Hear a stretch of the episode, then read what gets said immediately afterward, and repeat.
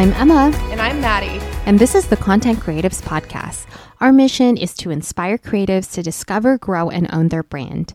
On today's minisode, we'll be defining what is whitelisting and we'll be sharing our opinions of what whitelisting is.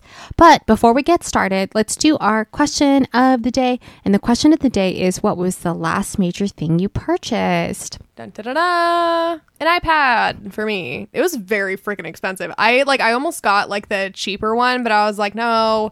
It's a business. I know. And I know that I can write it off because I mean, I the only thing I'm using it for is editing photos.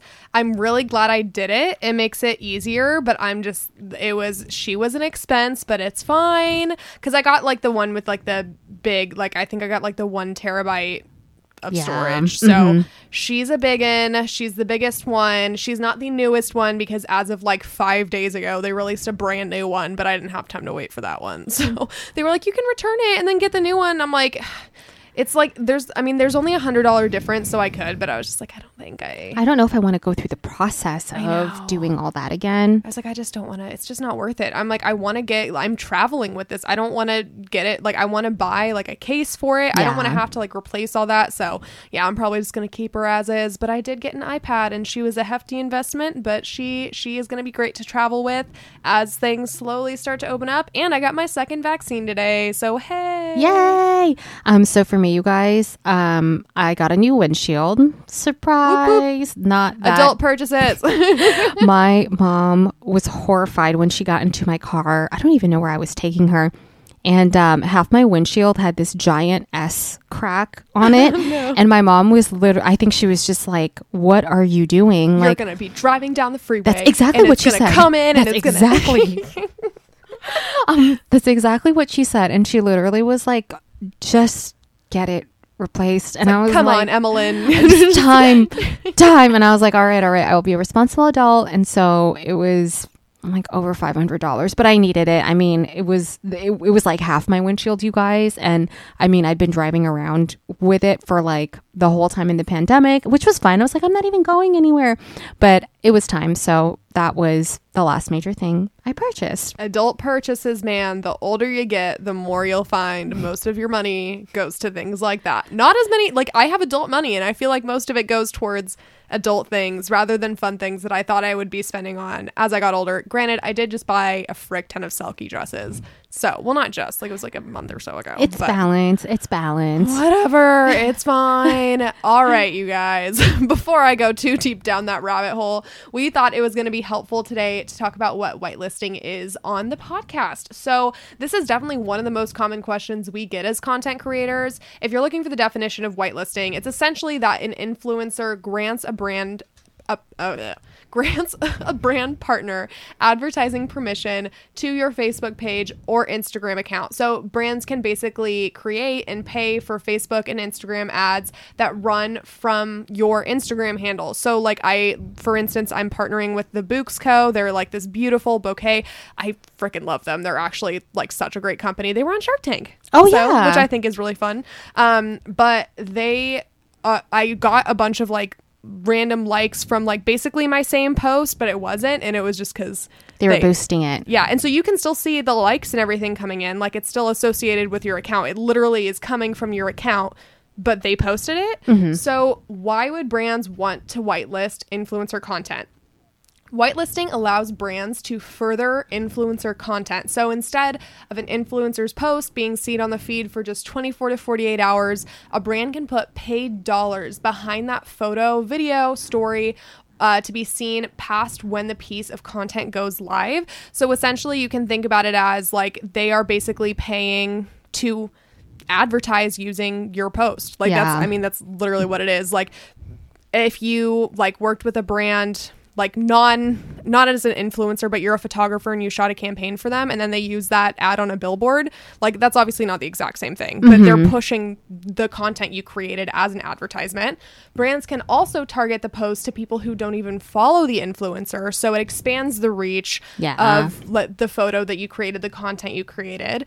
Brands can also make minor edits to the influencer's post basically like adjusting the copy or the caption.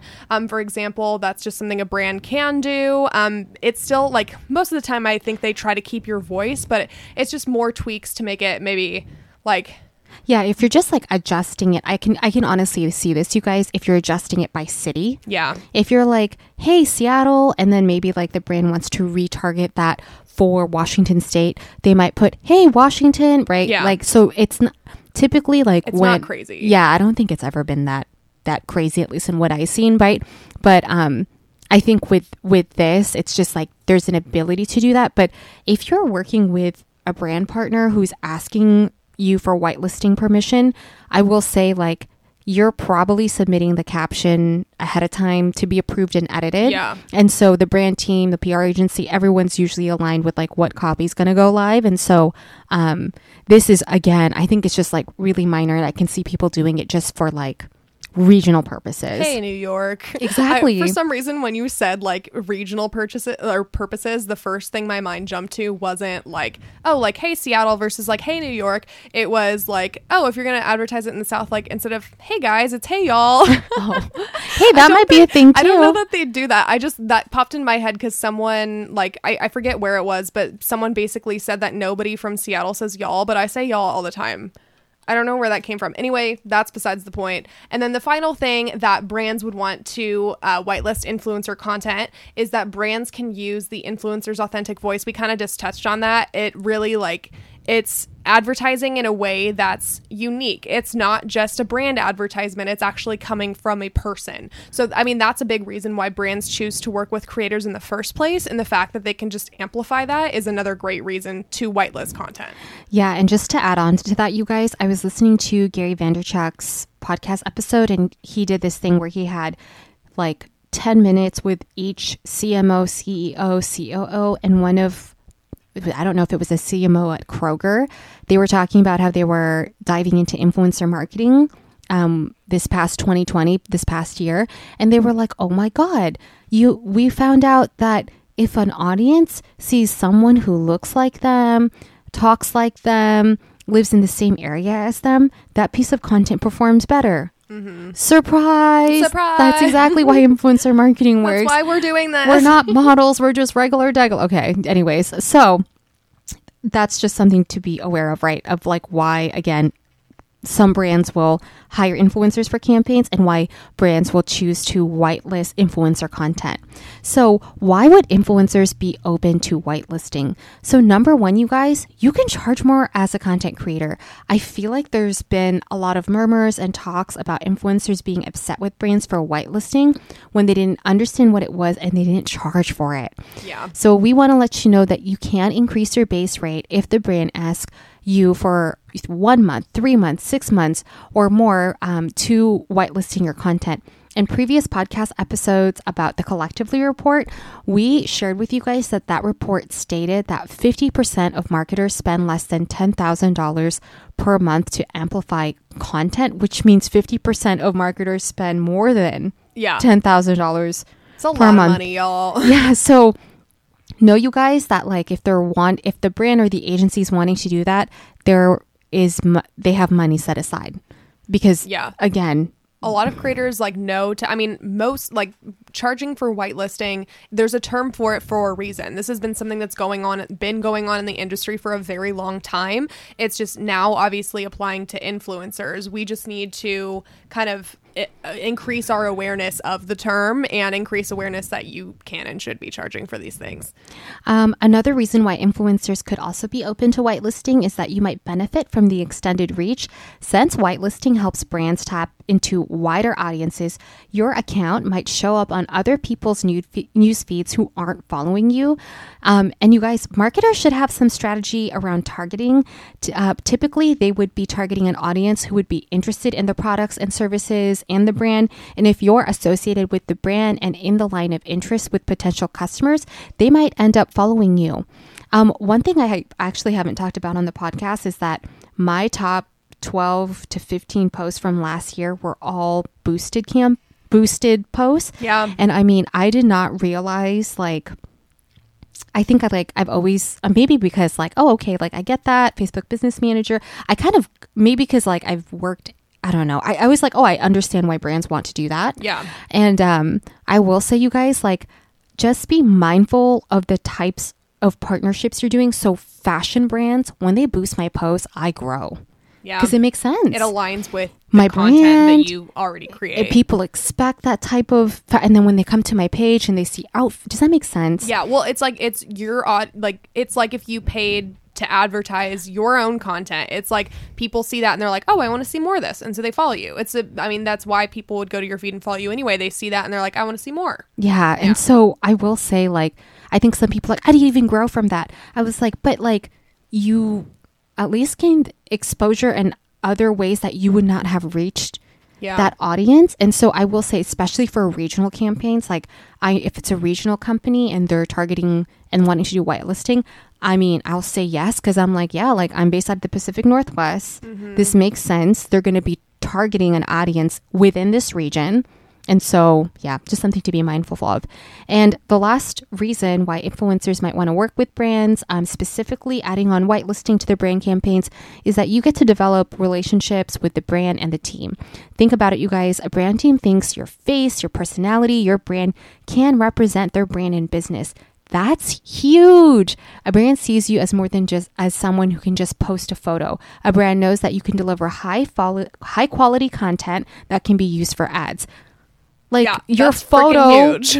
can be a professional ad. advertisement. Yes. Like, people have literally like I mean, I just think about that, you guys. Like that's a huge. Like, I don't even know how to like wrap my head around that concept. I still haven't. Like the fact that brands use my image to advertise is like craziness to me. Yeah. Yeah, so just think about that, you guys. And now that we have, whoop, now that we, I'll have Sam cut that out, or we can just keep this in as a little blooper. I just hit my ring on the desk.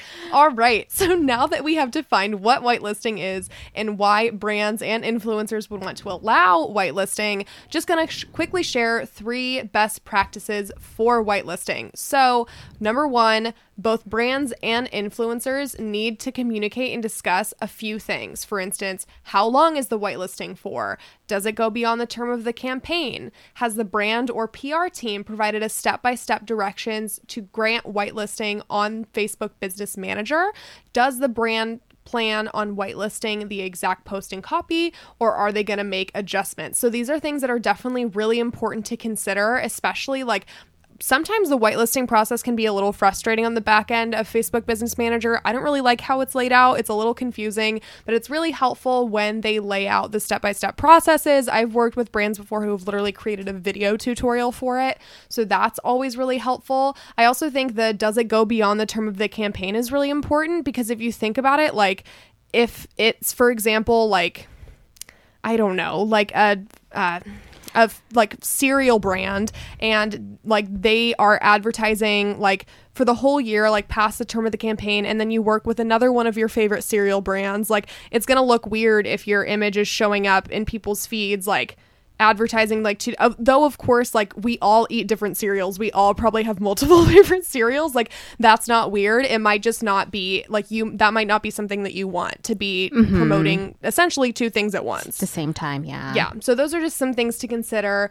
Another thing is another best practice is to put it in the contract. So the length of term of the whitelisting should absolutely be laid out in the contract. If a brand agrees to pay you more for whitelisting, make sure that the adjusted rate is in the contract and make sure that ju- all of that is just like a part of it. Having those things contracted is incredibly important, especially because what Emma mentioned earlier, like some I would also just check if it is in the contract, then charge more. Yeah. So like if they're already including whitelisting in the contract, you need to call that out and say, "Oh, I actually charge more for that."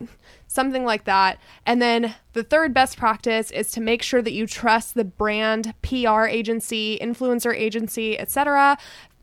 By the way, you guys don't need to provide your username or password to any agency or entity requesting whitelisting access. More often than not, it's just going to be on the back end on Facebook Business Manager where you give them permission, but you are not ever, never, ever, ever give someone your password. No, don't you don't. do that. You don't need to provide a password. No, you just literally there's a button that you click on the back end of Facebook Business Manager and to you allow them literally to do it. Literally says add partner. Yeah.